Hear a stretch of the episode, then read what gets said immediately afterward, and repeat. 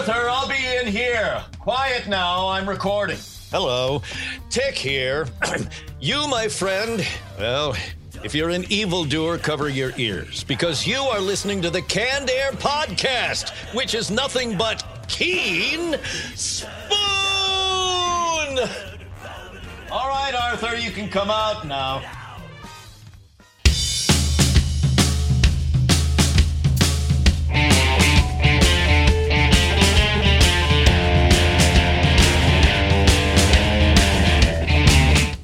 Everyone, and welcome to another episode of Canned Air, your tribute to comics and pop culture. I am Jeremy Colley. I'm Jack Doherty. And I'm Randy Hardenbrook. And joining us today, we have two gentlemen from Red Sash Publishing here to talk about their game, Gatewalkers, the world of Watorial. We welcome Jonathan Etzwiler and Trent Raber. Gentlemen, thank you guys so much for being here. Hey, happy to be here. Thanks. We're going to have a good time today in our retro roundtable. This is a topic we've talked about before, but it's been a long time, and we uh, have a little bit of a, I guess, different twist. I mean, not not a twist, I should say. We're approaching it having listened to the other one, so we don't repeat ourselves too much. And you got a new co-host with us. Yeah, so you and. I were the only ones that were here last time. to. Yeah, but when you came in and sat down, and, you know, started listening to things we talked about in that other episode, All it was like a on your bunch of shit was on my list. Like, fuck, fuck. I can get everyone else's insight on those ones too, I guess. Yeah, and you know Trent's here too, so we've got enough people that I may not even have to get down to my list of shame here. so uh, you know that's good. But then after that, we're going to turn our attention over to Jonathan and Trent and talk more about the Red Sash Publishing and their Kickstarter. But before we do all that, don't forget to find us on Twitter at CannedAirPod and on Instagram at canned underscore air. If you like what we're doing, want to show some support, head over to patreon.com forward slash cannedairpod, or you can just go to our website, cannedairpodcast.com, where you can, for $5 a month, sign up for our Patreon, get access to our Patreon pod, and for $10 a month, not only do you get access to that show, but you get a whole bunch of other projects. We go ahead. I was gonna say swag. well, there's yeah, there is swag, there's shirts, and Swag eventually. yeah, there's merchandise you can get through there too, but uh, just the other shows that are coming out, you know, the radio theater stuff we've been doing, the can there, uh, or excuse me, the Comic Vault, the old segment that was cut from this show now has its own show on our Patreon. All kinds of bullshit for you to, or not bullshit, but good stuff for you to listen to over bullshit. there. So, give us your money, give us Buy your our money. shit.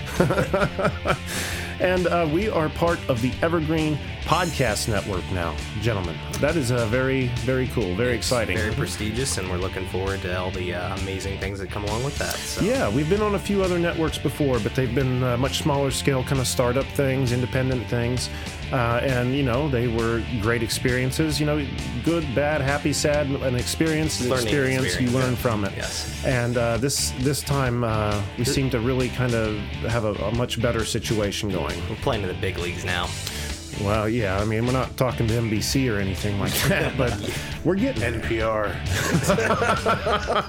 Always goes back to NPR. This is ASMR with Jack. All right, did we have anything else before we moved on? Nope. Well said. Let's kick it off with this week's Retro Roundtable. Do it! Do it! Come on! I'm here! Come on! Do it now! Oh my God! They killed Kenny! Faster! Right, Lumber! Grass tastes bad.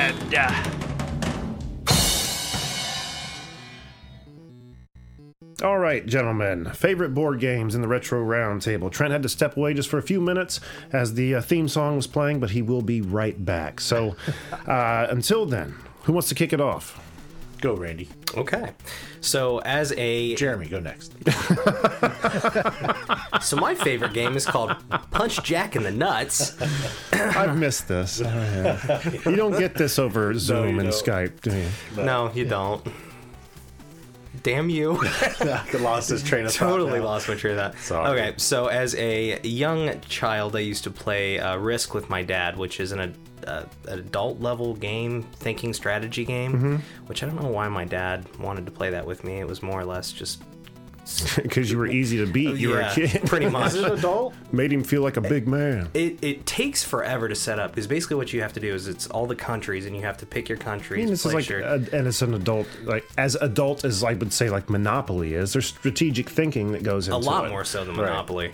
Um, but I just distinctly remember we'd play and I get my ass beat every single time, but I literally would Tonto Yoder the shit out of him because part of that game you get to choose like a hidden army, and I would always put it like in his or right next to his like home base.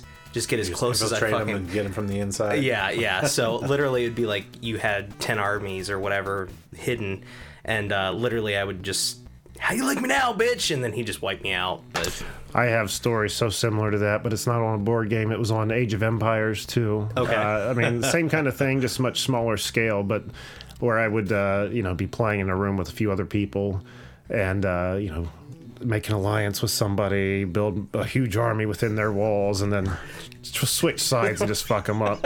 Made me feel so superior to be a dick. uh, you can play with my dad sometime. Sorry, that came out That came out pretty gross. I've always been afraid to play. I'm not Risk. doing anything risky with your father.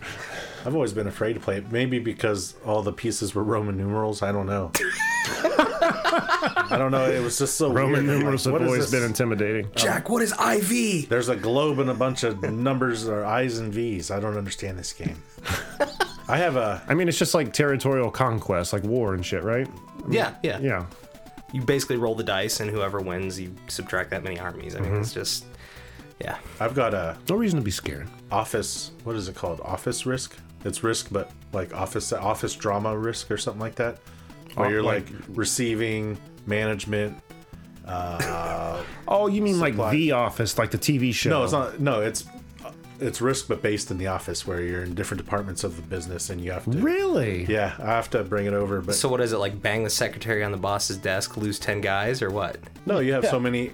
You're like you're like the manager of your department, and you have to like get other employees from other departments back and forth, and you can like swap donuts and like, staplers and post-its, like supplies for for your stuff. I like haven't the I like yet, the war version fun. better. I think. right. I don't know, but there's like weird office drama cards where you have to go take care of different business and The Mabel says card. yeah. we haven't played it yet, but I'm, I was super interested in it because it sounds fun. Yeah, it does sound cool. I never knew such a thing existed. I thought you were, I, we I totally thought you were talking about like how they had like off like NBC's The Office Monopoly and The Office Twister and everything else. Parkour, yeah. parkour. Randy gets to be Dwight. All right, Oh, you're Uh, gonna get it, man. right, Jonathan. How about you, sir? Uh, as a kid, I grew up playing Clue. Yes. That's a good one. Did you ever play 13 Dead End Drive?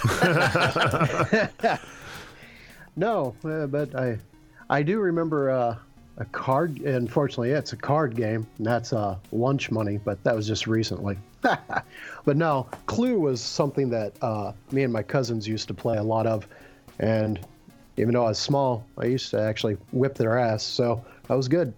Yeah, Clue is a fun freaking game, and if you play it enough, uh, you get you. I don't know. There's a, there's a like he like Jonathan saying. There's a quick uh, way to win almost every time. You gotta pay attention to what everyone else is talking about. well, that and like the just uh, the feat. You know, paying very close attention to all the similar and different features between the two. I don't know. I guess that's pretty obvious. That's the point of the fucking game. I'm not preaching here, but but um.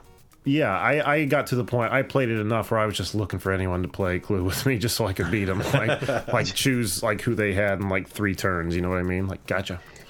Yeah, Jeez. that was that, and um, of course there was the very old game Life, like the original version of it.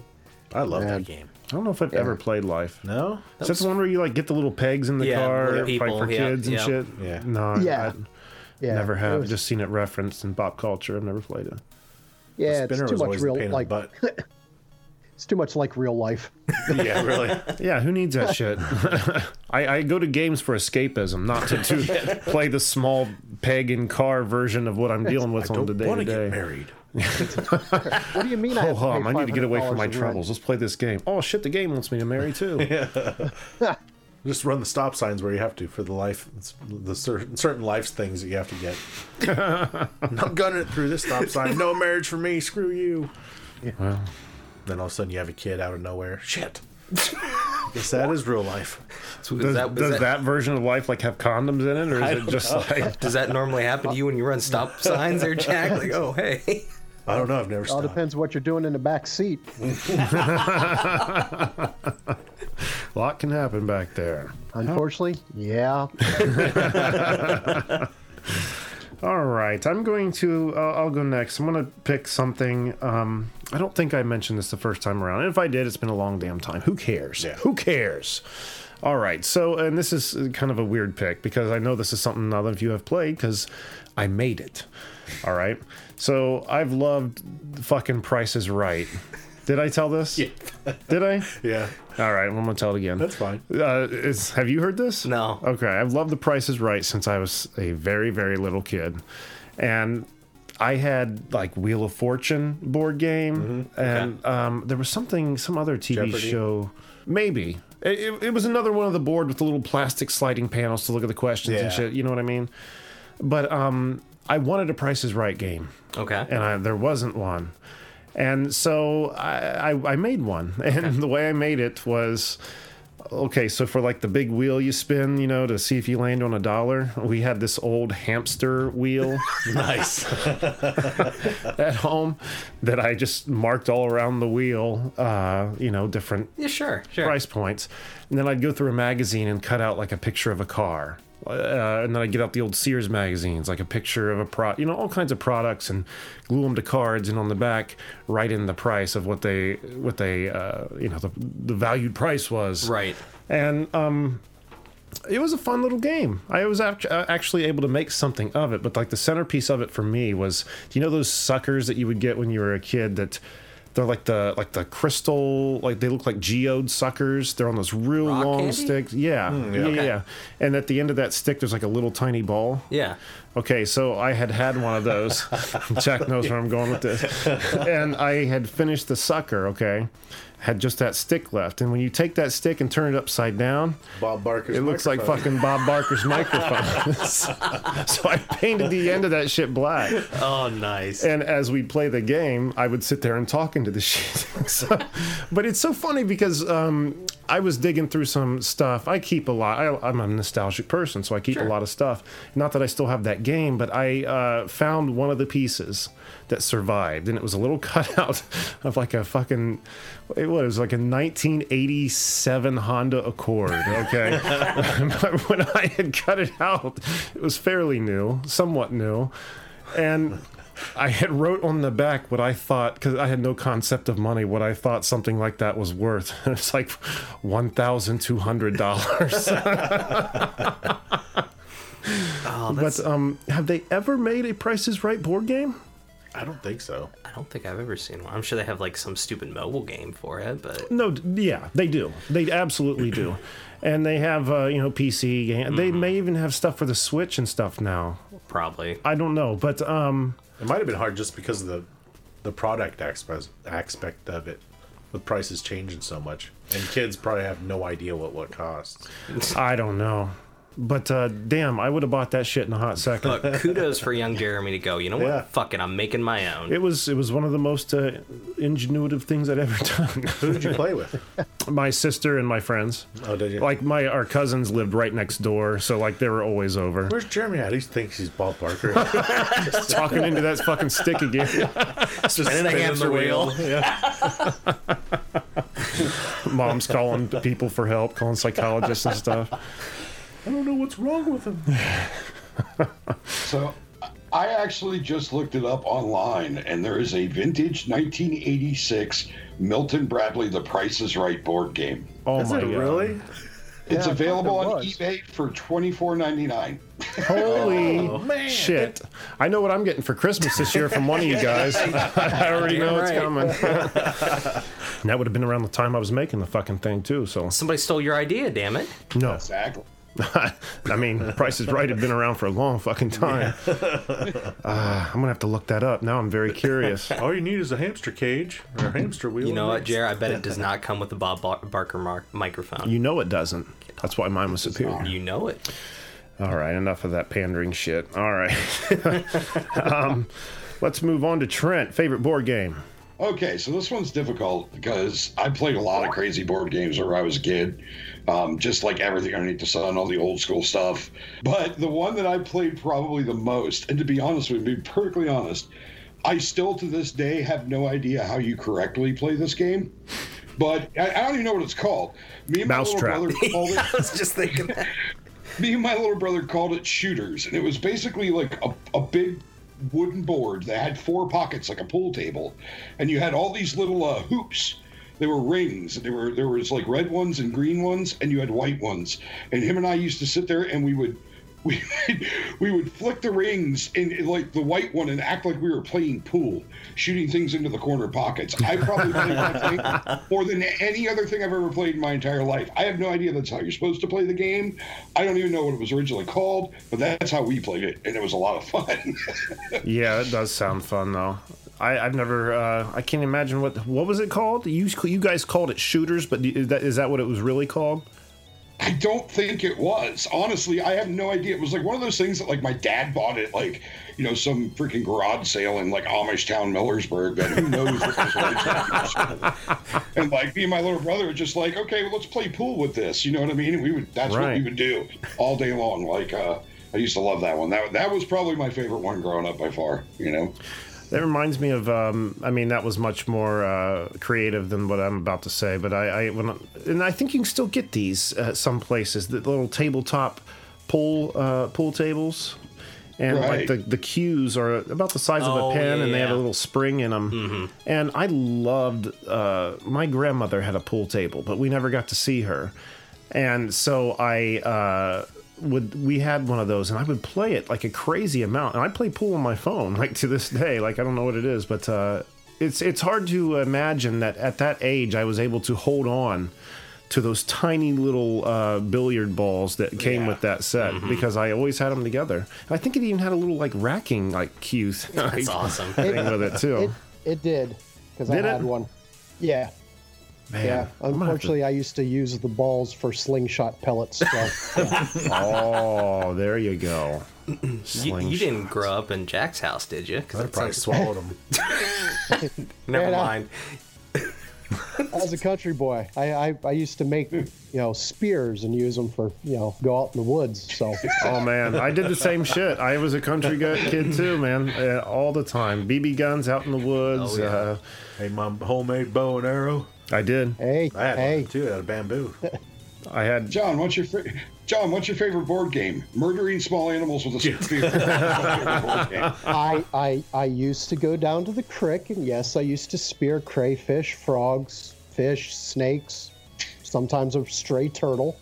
Oh wow. You know, Yeah, I, I, I my skills never got caveman. to that. I was never, never that good. I was just like, like I got my foot once. throwing the spear at like piles of dirt and stuff. I don't know. It was, I was very much trying to do like the kind of like man versus wild shit when I was a kid in my own woods. I would go back there and just spend the whole day back there, like building forts and stuff out of Oh yeah. twigs and stuff. And I remember one time I had dug a hole, uh, this big hole, and I lined it with a tarp and like put like sand and mud and uh, stuff in the bottom of it. Okay. This is so crazy. This was like up a hill.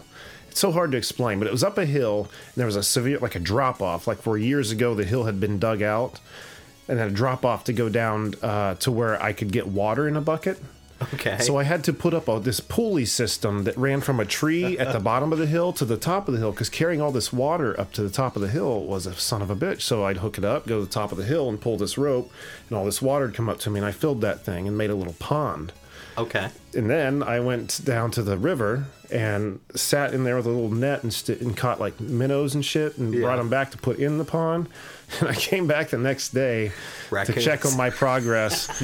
I made a raccoon buffet. Is all I did. The mosquitoes were never worse that year. It was a raccoon buffet, just fish parts and footprints everywhere, man. But it was fun all the same. All the same.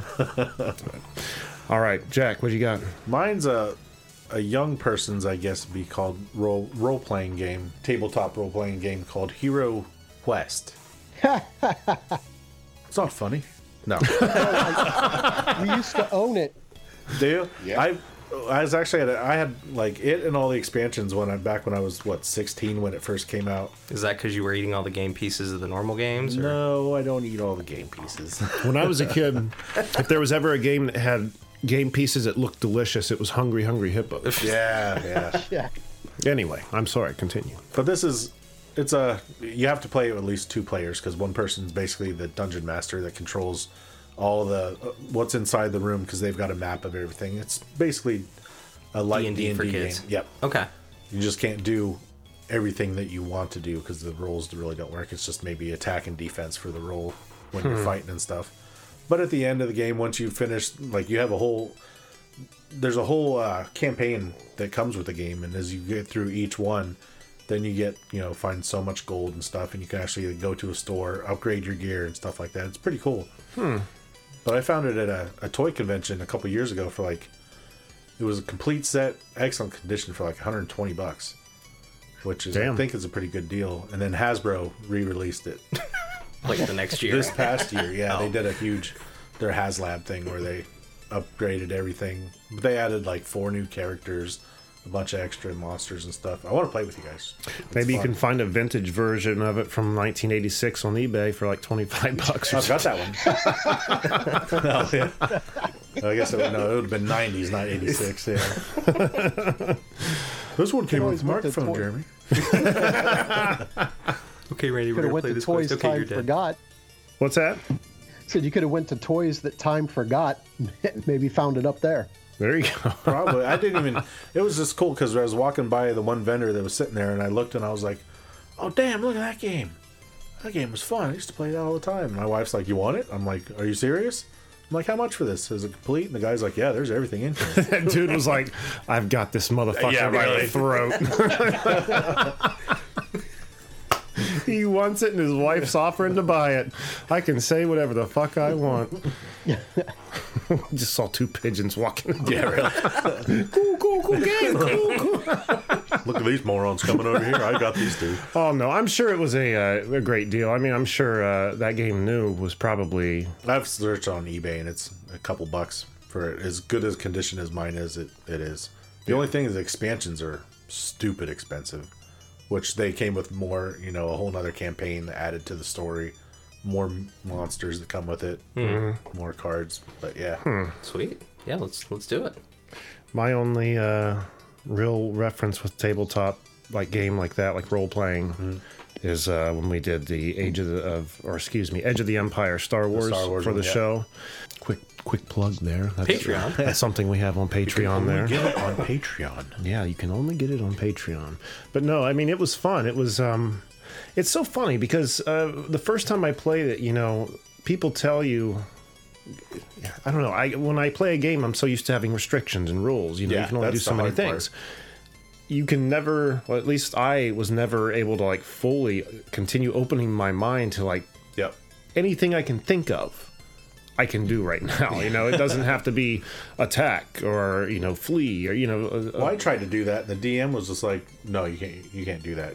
He wouldn't even let me roll to see if I could do it. He just straight up said, "No." he you had can't." an agenda. I know. I know. he had an agenda. Is this why you want to play with me so you could just like fuck with me the entire time? No, I know no, you. Because well, playing Hero Can't do that, Randy. or Hero Quest, I am the DM. Uh huh. Yeah. For people who don't know what we're talking about, uh, long time ago, before Randy, before even Jake was here, uh, Jack and I and a few other gentlemen we know got together and did like 15 hours playing uh, Star Wars: Edge of the Empire, Mm-hmm.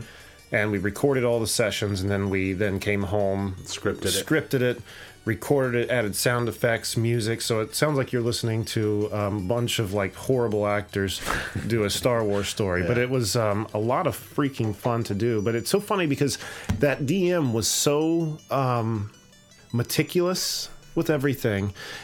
And then, like after every move we were doing, like everybody'd have to stop and make a joke. And after a while, it just was like, dudes, we got to get through these. like we don't have to stop and comment on every fucking thing, you know. But by the end of it, I was just over it, and I could, I saw the DM's uh, like heart fall into his asshole toward the end there because he was wanting to. I can't even remember what he wanted to do, but he could just see on my face I was done. And Yeah. so he, he put the shit down. He goes, "This happens. This happens. This guy's died. The end." oh, it was so fun. But um, damn, was that tedious? Yeah, it was. You had the most work out of it, having to edit it all. It was the only uh, editing project that brought actual tears to my eyes. you laugh, but I cry inside. It did come out really well though. Give yourself some credit. Oh my god, I, I I've yet to put anything close to the amount of work I put into that. Like it's oh anyway, where are we at here? we squirreled pretty hard on that one. We're about a good halfway in here, so we can just move on. Did you, unless anyone had any other picks they wanted to get out on the mm. table? No. All right. Well, I think that was a uh, fun board game conversation. Boy, that uh, yeah, led to a lot of conversation I wasn't expecting. and if uh, any listener of this show will know, I, I mean, those are the best roundtables. oh, yes. Those are the best ones. So, uh, Trent, Jonathan, thank you for that. Thank you. And uh, we're going to turn our attention over to uh, Jonathan and Trent now. But before we do that, we have to take a quick commercial break. So we will be right back. My name is Cindy Burnett, and each week I interview at least two traditionally published authors on my podcast, Thoughts from a Page. We talk spoiler free about their books, so you can listen whether you have read the book or not. And then we delve into things that you most likely won't hear about anywhere else the importance of the cover design, why they included various aspects of the story, personal details about both the books and the authors' lives, and so much more. You can find the podcast on every major platform and learn more about it on my website, thoughtsfromapage.com. Thanks so much for checking it out. And we're back. Hey. so weird. I know. Quickest commercial in history. Yeah. Power of It's, editing. it's great to be on that side of the commercial. right? All right. Uh, once again, Jonathan Trent, gentlemen, thank you so much for being here.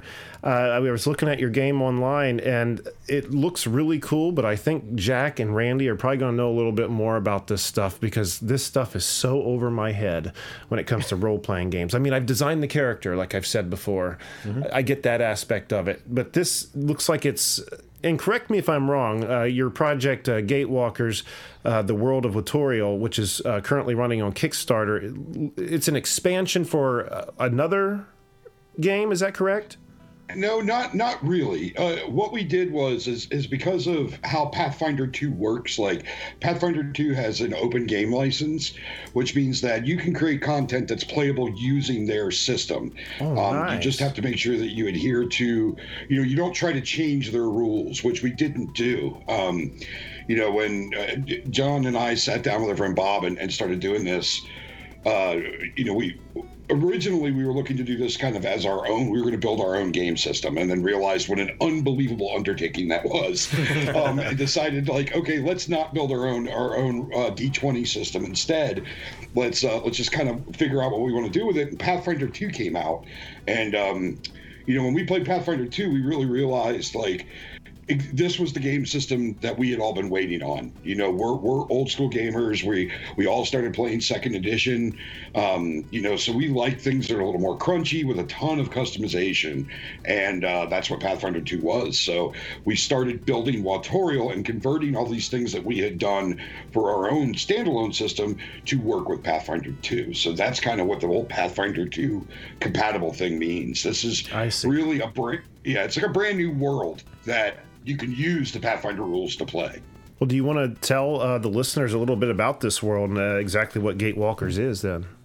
I mean, story wise, Uh, I know you gave an explanation as to how it fits into the context of Pathfinder, but like the story of what you guys are doing here. i will turn that over to john considering the fact that he's the one that's been writing this for 30 years so Wow, i'll 30 let him do years. it. Wow. Okay, well, it's it's a it was a work in progress. It's actually an amalgamation of 30 years of content that I've either dreamt up, and Trent and Robert, our our other partner, um, I taught these guys how to play. Um, I've been playing Dungeons and Dragons since edition one. Uh, so over the years, these guys have played games that I've created. Um, they've added to the stories that I've told, um, characters that I've helped them create. Um, they give them life. So I tried to build something that I like to play, that I knew that my friends would enjoy. I didn't write this really for the world, as I've told Trent many times. I wrote it for my friends, um, which was an original concept for it. Um, this has been the th- third iteration of what I've wrote as a world. Um, it's changed, evolved, and everything. So together, my two partners and I uh, created this over the years. It's just a a fantasy setting with all the bits and pieces that I've found enjoyable from such books as Conan by Robert E. Howard, R.A. Salvatore's work for um, the Forgotten Realms series. Um, Oh, nice. From TSR, Grey, even a little bit of Greyhawk, which was one of the original worlds that TSR had built, Dragonlance, steampunk, and even a little bit of sci-fi that I threw in there that I enjoyed. So Wow, a little bit of everything, huh? uh, hopefully, there's a little bit of something in there that uh, somebody might look at and take an interest in. Um, the races that I've thought up and tried to create were things that I found enjoyable. Um, a couple of them I created specifically for these two idiots um, because because my friend Bob wanted his bug people, so I reintroduced uh, a race called the Mantideo, which are Mantidea is a damn praying mantis. So there's those, and Trent, as a joke, had said, "I would like to see an intelligent, abominable snowman."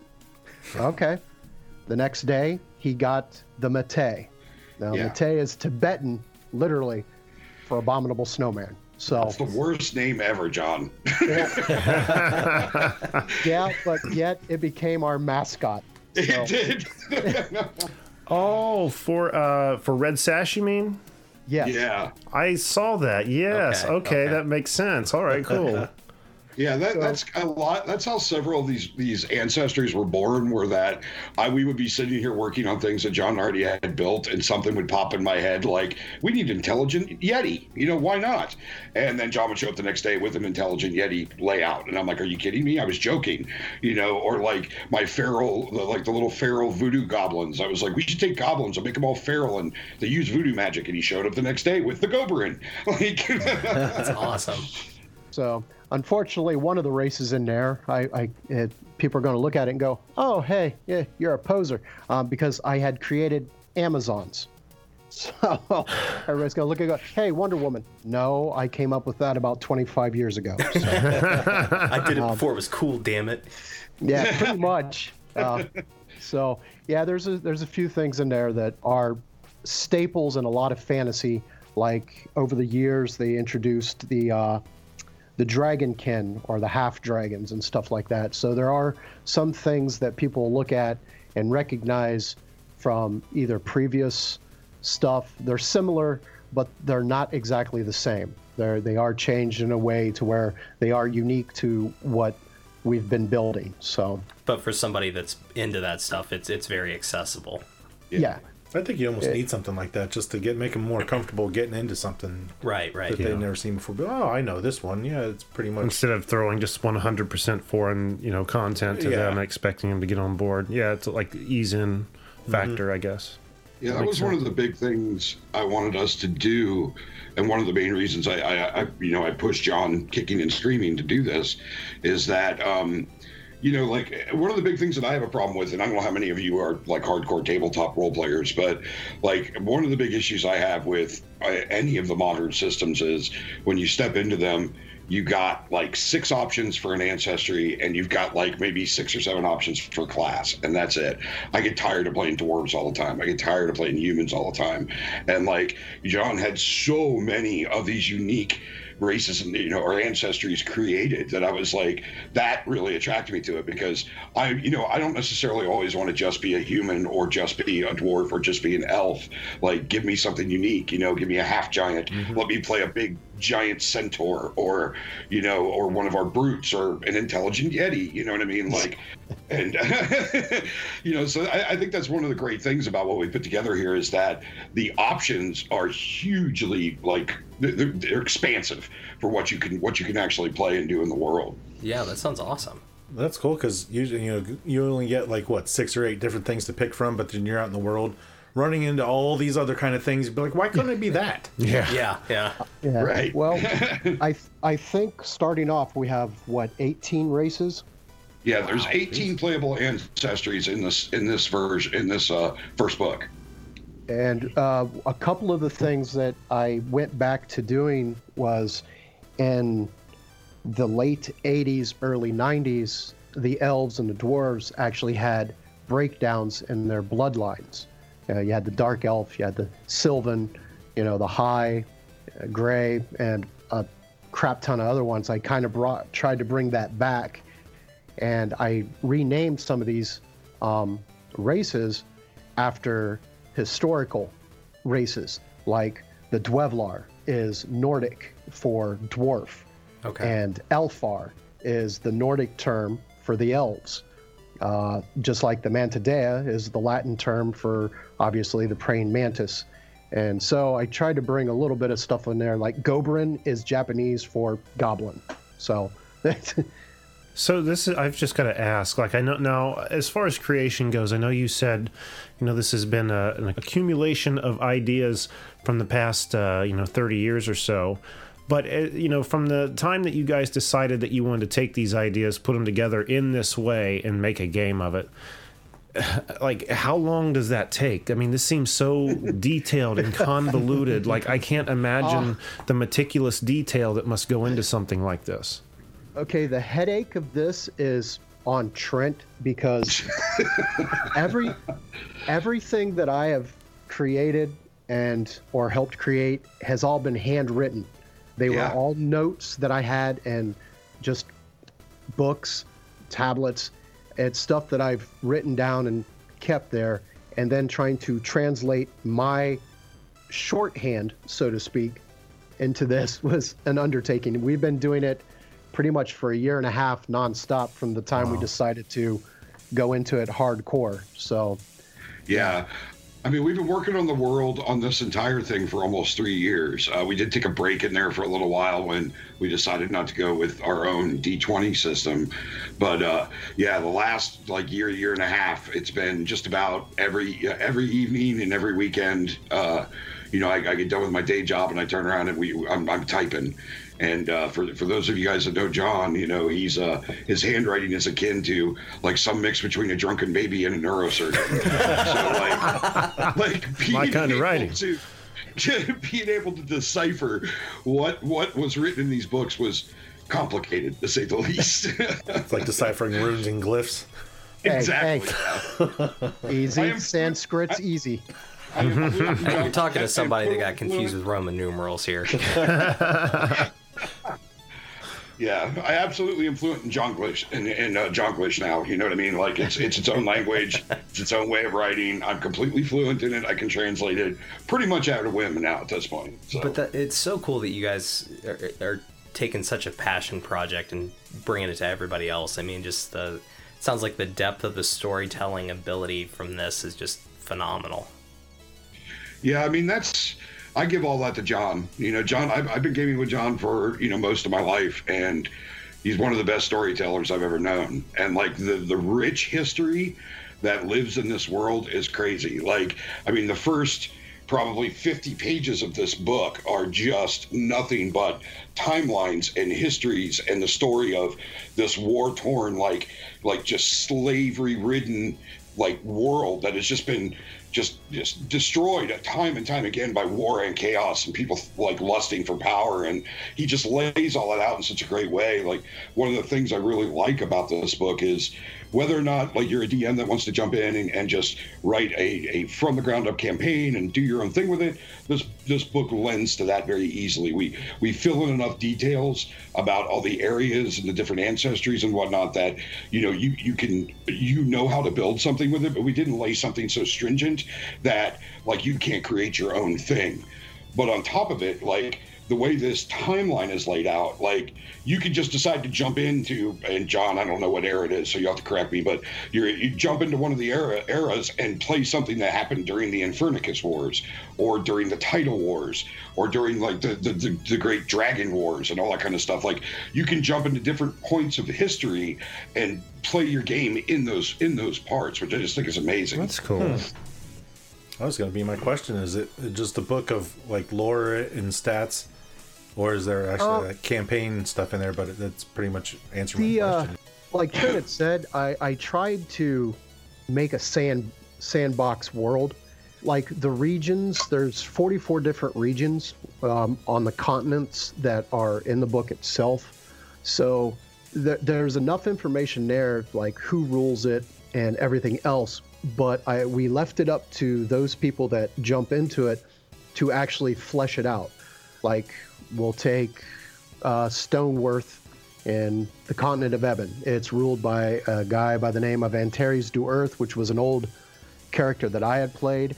I give a level, his like alignment, his race, and what class he is, but I give no stats, which means the DM, if he wants to flesh it out a certain way, the, the stats will, you know, he has to do that, or the players themselves can create, you know, that type. Um, the world itself is actually pretty massive once we actually calculated the mileage. um, so the the main continent of Eben is two of the United States put together. Oh wow! Wow. Um, so it's a massive. There are cities and stuff, but it's also um, it's even mentioned within the beginnings of the book that it's still very primal. So there are pockets of civilization, but it's not like a modern metropolis or some of the uh, fantasy settings where it's forested but not very primal, and that you know there it's it's almost modernized. So there's a lot of leeway for the, anybody to take it and put a city, you know, somewhere or a town. It's all up to them. There's important places, and that's about it. So it's very much a sandbox world where you can do whatever you want, and you can add to it whatever you want, or take away from it. So, you know, if you don't like this city, blow it up. It's all good. You can just create another one. It's so it's so cool too because being able to play like a, a role playing game like that versus a traditional board game is you get a completely different experience every time you play it. Um, for somebody like me who didn't really get into it at first and then has played more so now, um, just being able to you know do whatever you want is and still get the same enjoyment out of it that you would you know you can only play Monopoly so many times. Yeah. it's just it's awesome. I love that line too that he said, "If you don't like the city, blow it up and build a new one." It sounds like Bane, doesn't it? It's the magic. Well, I mean, uh, you know, you can in a- be if you want to be Bane, Yeah. ish, Yeah, right? yeah. Yeah, you can. Yeah. There's a there, there's a race called the Brutes, uh, which you could play. That that's pretty much your bane. I will blow Yeah. up your city. You have that religion that follows it, so you're just straight up an evil person. I don't want to play with him. Well, ruined Trent made, everything. an off, Trent made an offhand remark um, one day, and since we're in the process of doing a couple other books, we'll leap ahead a, a few books just in case. But he said sometime, why don't we just blow up Stoneworth then? Well, and it happened. So I blew it up and may even put it into histories and everything for him. Yes, you're welcome. Damn talking Yeah. Yankees. I, I even I even killed my own character. You're welcome. Yeah. Wow. Hey, that wasn't my decision. I made that comment passing, and just straight passing. Like you know, maybe in the in the next edition we should blow up Stoneworth. And then John shows up the next day with an entire multiple pages written about how Stoneworth is destroyed. So, you know, that's usually how things go. But yeah, we are crazy enough to be doing a couple more books too. So I, I think I think we're nuts, but we're, we're gonna go ahead and go for it. But uh, Hey, it's it's gonna be fun, man. I, th- I think we're gonna have five total by the time we're done that we're looking to actually release. So Yes. Wow. Well, you guys are passionate about it, and it's something you love, and that, no matter what you're doing, translates into the project. So, I mean, it's you're not, you know, just trying to make a game for the sake of making a game. You guys know what you want out of a game, and you're making it happen. And you, you know, if you want it, a million other people want it too. You know, so. Um, just looking at your Kickstarter, you know, it's only been up. Uh, looks like it's in its first uh, few days still, and it's doing pretty darn well from what I've seen. Yeah. So, congrats to you guys.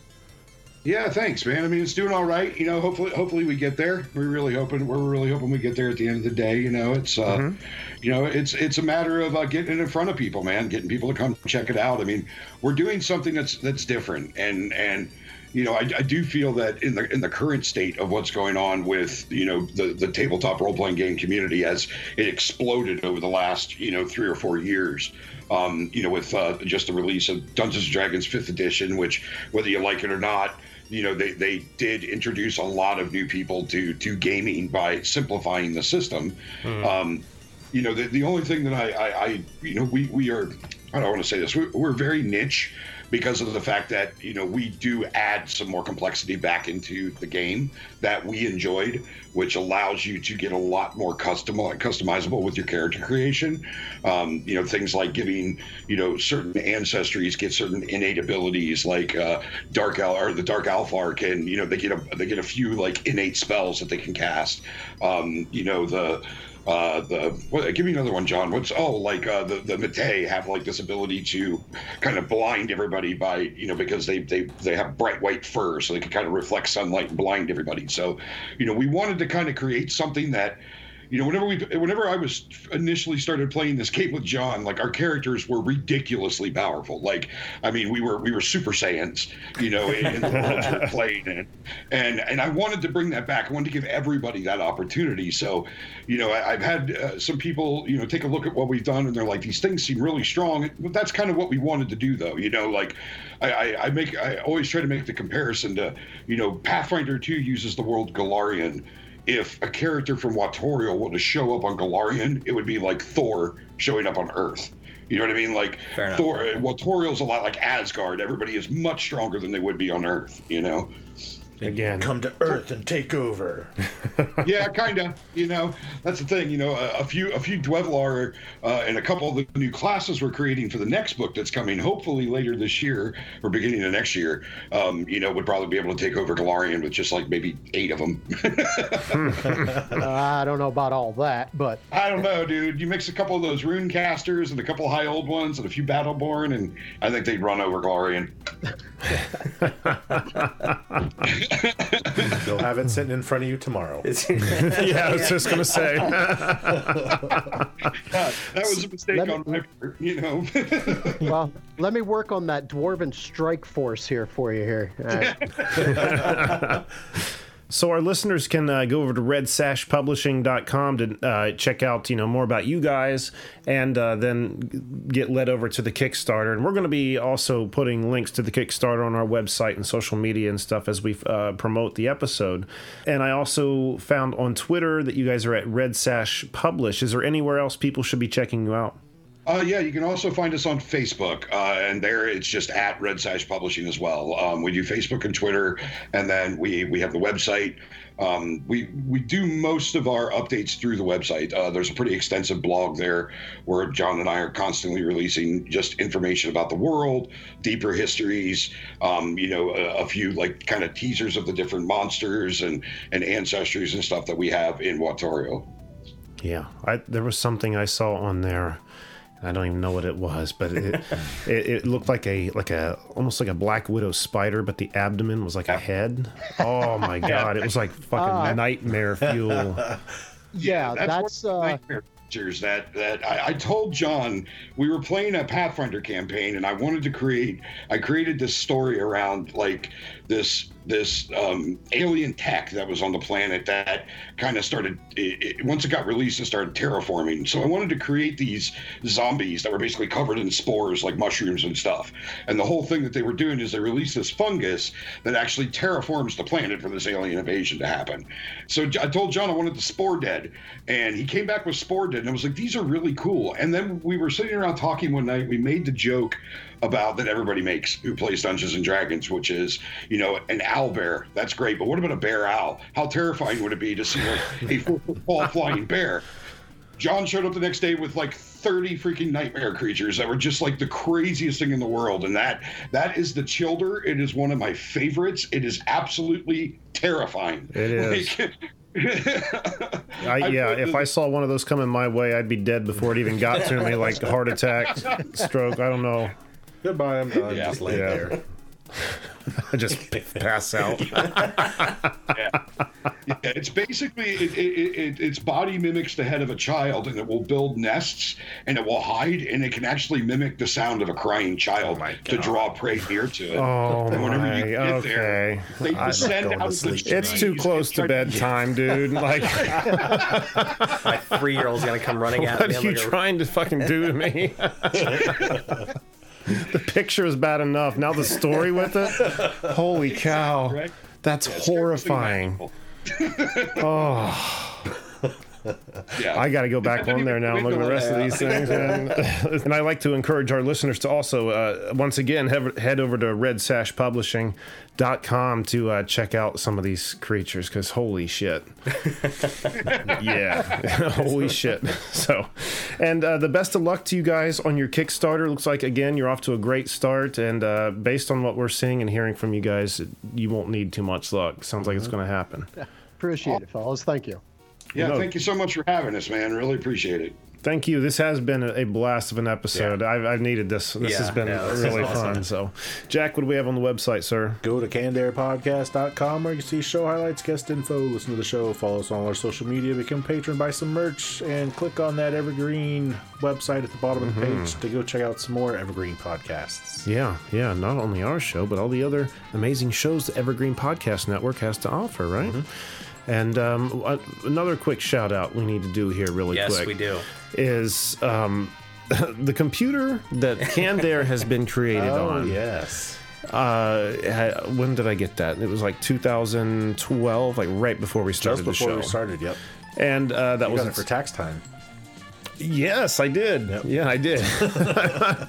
but it was uh it was like what, like a just over a, Yeah, it was like just over a grand. Macs are Oh. freaking expensive. Hashtag PC. So yeah, yeah, whatever. And so this computer held out for how long now? We've been doing this. Was going on our eighth year. Yep. Almost 400 episodes. uh, well over 400 episodes. I mean, counting all these, all the stuff that didn't get Oh, released, right, special yeah. projects, Patreon. Yeah. Oh my God, it's, it put some work in, and uh, it finally passed away. And uh, you know, I had sweat on, running on down my brow because like I can't afford another fucking grand computer, you know, and I'm not gonna. I'd rather c- cancel the show than do it on a PC. So. so, um, Randy reached out to Will. What's his last name again? Uh, Will Melton at uh, Retro Hacks. Yes, and saw what he had around, and he had a computer over there that was a just a few years newer than my previous one, but it's still older, uh, but still in much better condition than my other one. So um, between the three of us, we were able to put money together to get everything needed here, and my uh, longtime friend Ryan Donahoe, who was a Mac expert, tore it down to its bolts and reassembled it, and we are up and ticking again. So. It looks amazing. It looks amazing. I just wanted to thank everybody, not only in this room, but those who pe- those people who uh, helped to make this happen. Because I, we were talking about this before the show started. I think, like I said, the other one was over a grand. I think total we put like three fifty into this thing, and it's working way better. it's working way better. So. Uh, again, big thanks to everybody. I didn't mean to uh, get long-winded on that, but I felt they needed thanks. So. Yes, yes. So thanks to those people, and I think that's going to do it uh, for this episode. So until next time, I'm Jeremy Colley. I'm Jack Doherty. I'm Randy Hardenbrook. I'm Logan. I'm Trent Raber. Thanks so much for listening, everyone, and be excellent to each other.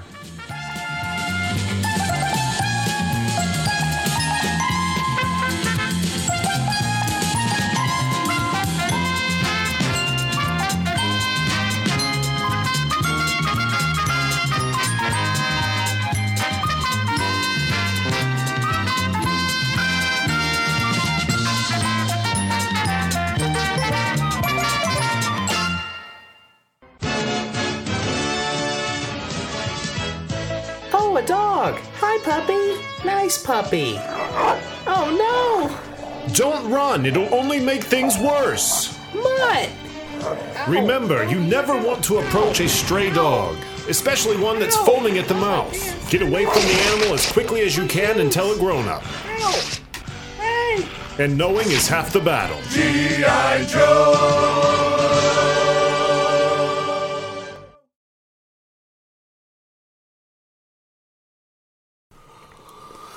Got two people on? Yes. I don't remember seeing that in the calendar. I mean, if we're getting technical, it wasn't in the calendar. Randy. Yeah. yeah, that's fair.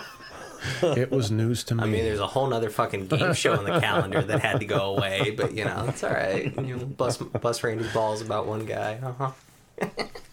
no, the more the merrier. This has been a Canned Air production.